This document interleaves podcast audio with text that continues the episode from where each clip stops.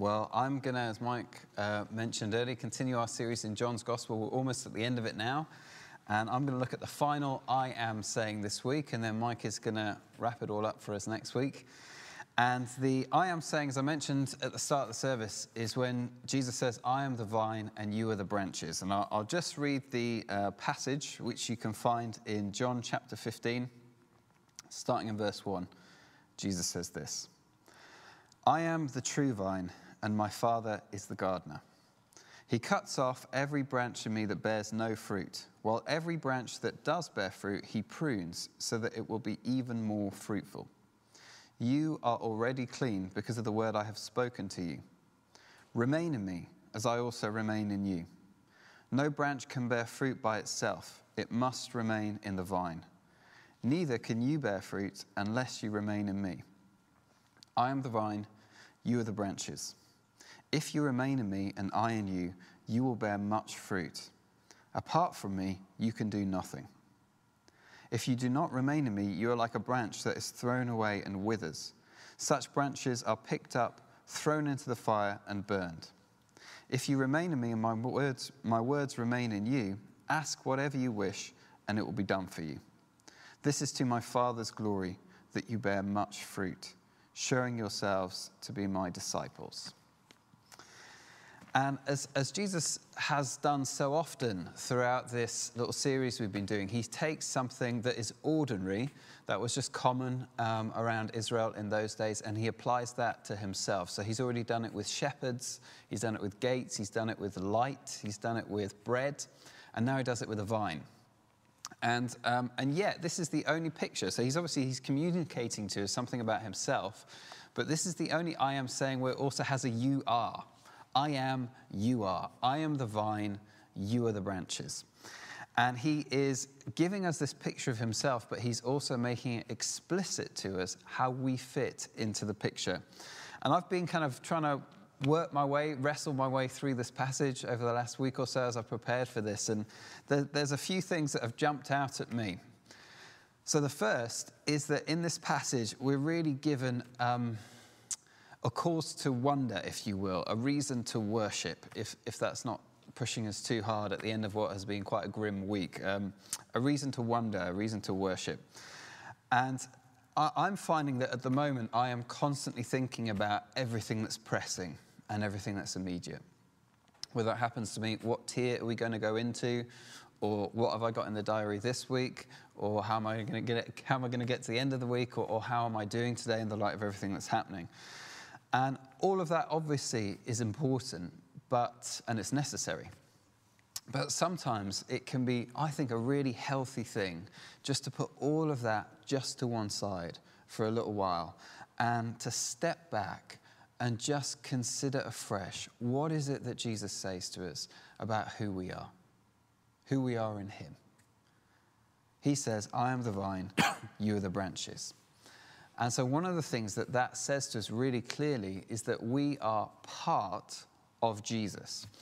And what he doesn't say is, I am the stalk of the vine and you're the branches that go off the stalk, or I'm the root of the vine and you're a little bit that comes up. He says, I am the whole vine, and within that, you are a branch within me.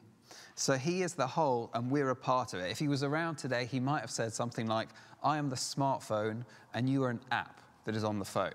I am the whole phone, everything that it involves, but you are part of that in that you are something that exists within it. You exist within me.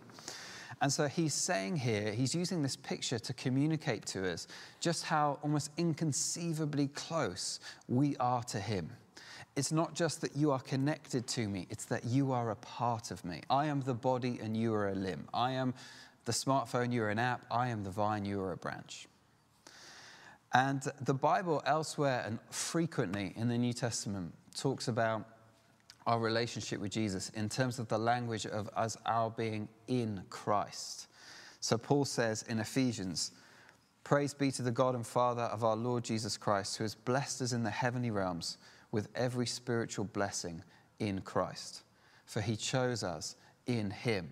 And there's loads of other verses that I could have picked. And it's, um, it's kind of hard to get our heads around what does it mean to be in Christ? Or at least I find that a bit of a mind bender. Um, and in many ways, there's, I don't think there are any perfect analogies, and this definitely isn't one, but it's the only one I could come up with. Um, I think of it sometimes a little like this. Um, just before our son Zachary was born, so about a year and, year and a bit ago now, um, Beth was obviously pregnant with him. And I remember one evening we were lying in bed and she was just getting really antsy, couldn't, couldn't get to sleep. And I said, What's, what's up? And she said that um, Zachary, I think she was, uh, I don't know, eight months pregnant at the time, Zachary had hiccups. And uh, in the womb, he had the hiccups. I didn't realize babies could get hiccups in the womb, but he did. And, and I remember putting my hand on Beth's um, tummy and just feeling him literally as he kind of jumped up and down with the hiccups. I thought it was amazing. She was less impressed because she just wanted to go to sleep. But um, when, when, when Zachary was inside Beth, um, Beth said, I'm going to I'm to go to Asda. Zachary couldn't say, Oh, I don't fancy that. I'm just going to stay at home. When Beth said, I feel like some apple pie or some chocolate, Zachary just had to eat apple pie and chocolate, as it were, for his, for his snack or for his dessert, because he's there inside of her. When Beth's hanging out with a certain group of friends, Zachary is there hanging out with a certain group of friends. And basically, wherever she goes, he goes. Whatever she eats, he eats. Whoever she spends time with, he spends time with. And obviously, this analogy is weak in loads of ways, but, but if we can capture that idea that we are part of Jesus, we're, we're, we're in Him, what that means is here's where it affects our lives. Whatever He receives, we receive.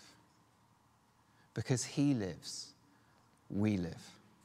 Where He goes, we also will go. And what that means for us in all sorts of ways is because Jesus is seated at the right hand of the Father, we're told we're seated in Christ in the heavenly places. Because um, Jesus has every spiritual blessing and we're in Jesus, we're part of Jesus. We also get every spiritual blessing. Jesus is a part of God. He's part of the, the, Trinity, the Father, the Son, and the Holy Spirit, the most intimate relationship that exists, that will always exist. Where are we in that? We're right at the heart of it because we're in Jesus, we're in the Son. And it might not seem particularly practical just to consider that, but can you imagine? I've been kind of asking myself this question. If every morning when we woke up, we just dwelt on, meditated on, digested and chewed afresh on the truth that we are in Jesus. So everything that is His becomes ours.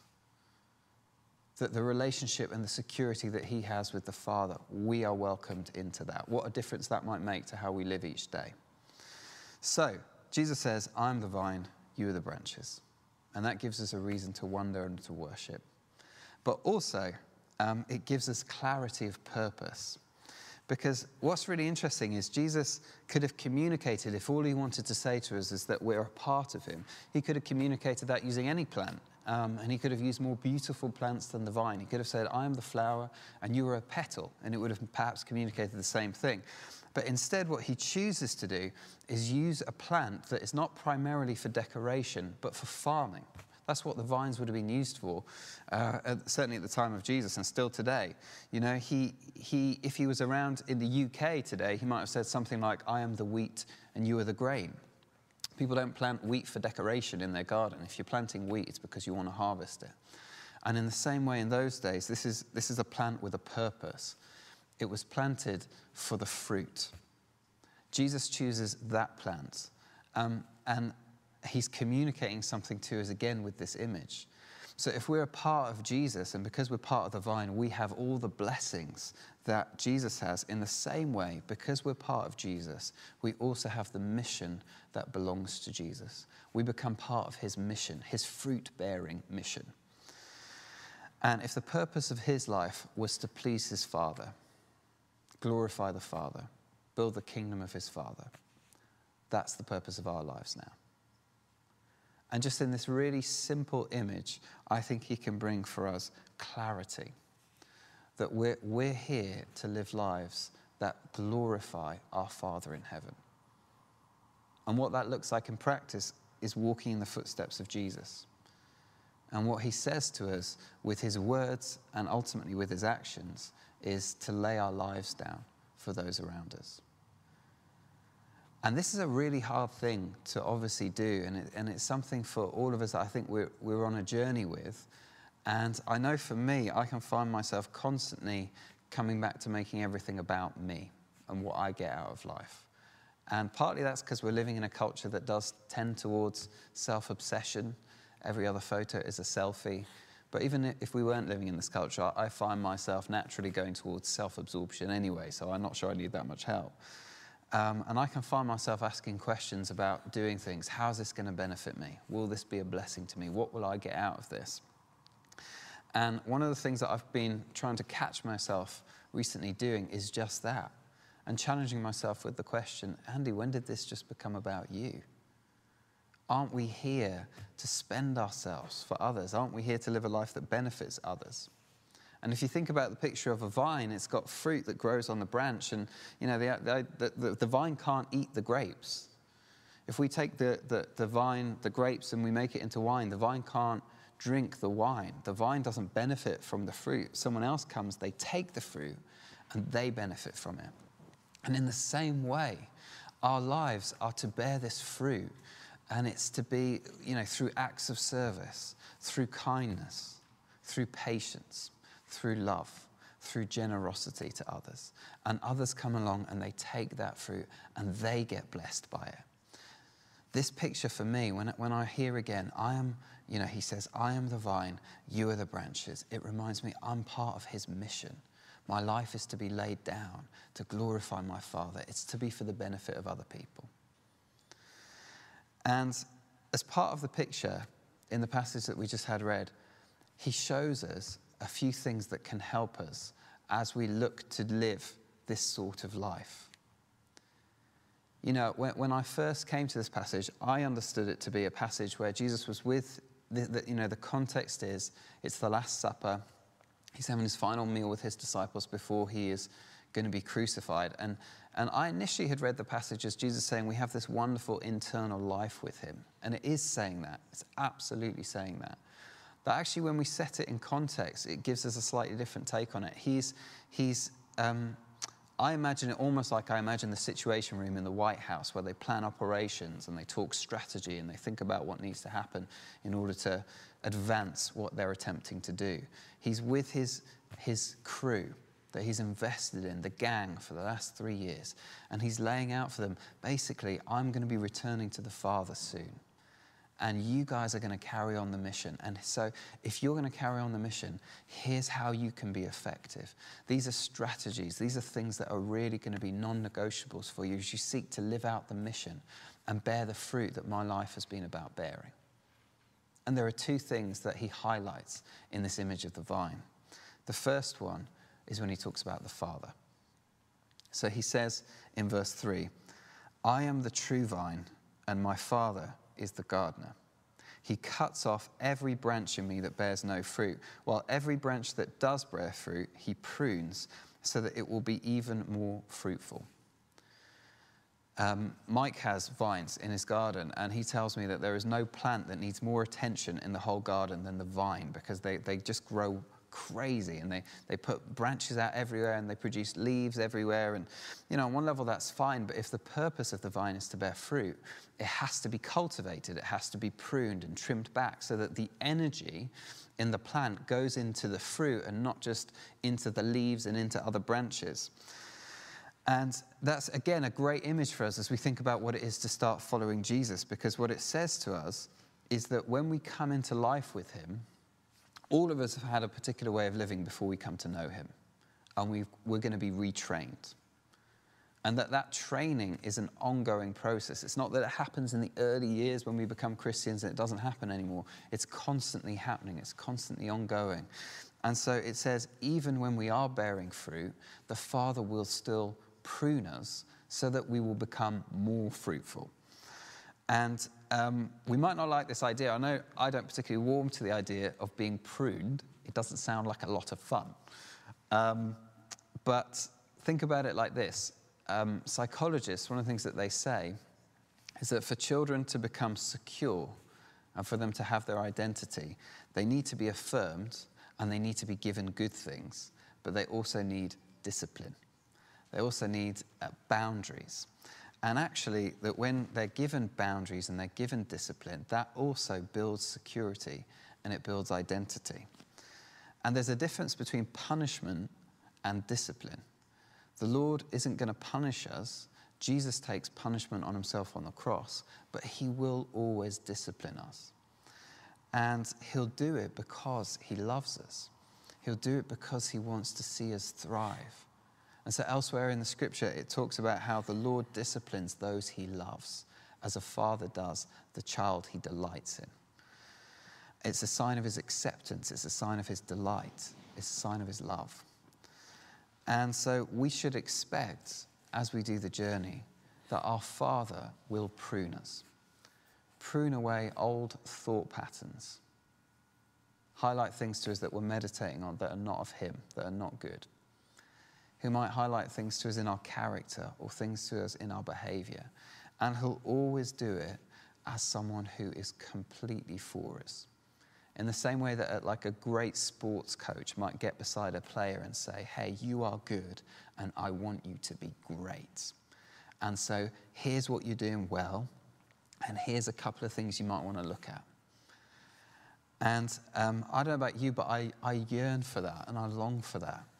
Um, and sometimes I've wondered, oh, if only God could send me someone in my life to do this or that. And He does do that for us. But, but also, don't miss the glory of what Jesus is saying here. The Father Himself will do this. A direct line to the Father. And one of the main ways He'll do it, and Jesus refers to His words in this passage, is through His word, it's through Scripture. And so, even as we're going through a time of uh, suffering and, and, pruning, really just through the circumstances that we're living through at the moment, if we can, in, in these days as well, come back to His Word and allow His truth to speak to us and reshape us and reform us, then we'll find that the Father, just gently and consistently and persistently, is preparing us to bear even greater fruit in His kingdom. So, it's the pruning of the Father. And here's the final thing it's remaining in the Son. If we want to bear fruit, the pruning of the Father and remaining in the Son. So Jesus says, If you remain in me and I in you, you will bear much fruit. Apart from me, you can do nothing. And in this little verse, there is both a warning and a promise. And we want to take both the warning and the promise to heart. So the warning is, he says, without me, you can bear no fruit. And I want to come back to him and say, not, not a little bit of fruit, just a tiny bit, just like one grape. And he says, no, absolutely no fruit. No fruit can come if you don't abide, remain, make your home in me. And those are not the words of an ordinary teacher. Those are not the words of an ordinary person. None of the I am sayings are the words of an ordinary person. This isn't any other teacher might say, here's a few suggestions or here's some thoughts. If you go off and do these things, you'll be able to do something well. But Jesus is saying the only way you can ever bear fruit in the kingdom of God, the kingdom of my Father, is by abiding and remaining in me. Without me, you can do nothing whatsoever. That's because he isn't just an ordinary teacher or an ordinary person, he's the true vine. As Mike was saying last week, he is the truth, he is the way, he is the life. It's our connection with Him in the same way that a branch is connected with the vine and all the sap and the life comes from the vine. So it is with us. All of our strength and all of our fruitfulness comes and is sourced and, and will continue to be for all of our days in our relationship with Him. Without me, you can do nothing. So let's take that warning to heart and chew on it. But here's the other bit that we also want to take to heart. With me, if you abide in me, you will bear much fruit. It's a promise for all of us to live the kind of life that I imagine all of us want to live a life that is impactful, a life that is effective, a life that leaves a legacy. And it doesn't say the condition is you have to be gifted. It does not say the condition is you have to be confident. Doesn't say you have to have it all together. Doesn't say you have to be perfect. The condition for bearing fruit in the kingdom of God is this remain in Jesus. What does that mean? I think, in a nutshell, uh, what it means is it being it means being in connection with Him, being close to Him, being in relationship. And in the same way that, you know, with a vine, you would put a trellis up to help it grow, some kind of structure that helps it grow in the way you want it to grow. We don't need to strive to be in Jesus. We've been told right at the start, we're in him. In the same way that a baby grows inside its mother's womb, we're in Jesus. We don't need to try and get into him. But what can be helpful is to intentionally, deliberately, and consciously pursue him, pursue relationship with him. In the same way that we see Jesus throughout his life, he's in the Father, and yet he'll all the time sneak off, find a corner, find a place, find a mountaintop where he can be alone, listening to the words of his Father, enjoying the company of his Father. That's what it speaks of. And for those of us who are busy, and I imagine it's most of us, we can feel like I haven't got time for that. But you know what? That's where the life is, and that's where the strength is, because that's where He is. And I've been reminding myself afresh as I've looked at this what is what are the trellises, the ways that I can build into a habit and a routine in my life? Those means of just coming back and being close. So that when we do go out and we do do things, and life is full of activity, it's something that's done in intimacy and in closeness with Him. I am the vine, you are the branch. This is a word of hope, and it's a word of promise. It's a word to wonder at, and it's a word to take seriously as we look at our purpose. But ultimately, for me, it's a word of encouragement that we're here to bear fruit, but we're not here on our own to do it. We're here with the one who is the bread of life the light of the world, the Good Shepherd, the way, the truth, and the life. And we're a team with him. Amen.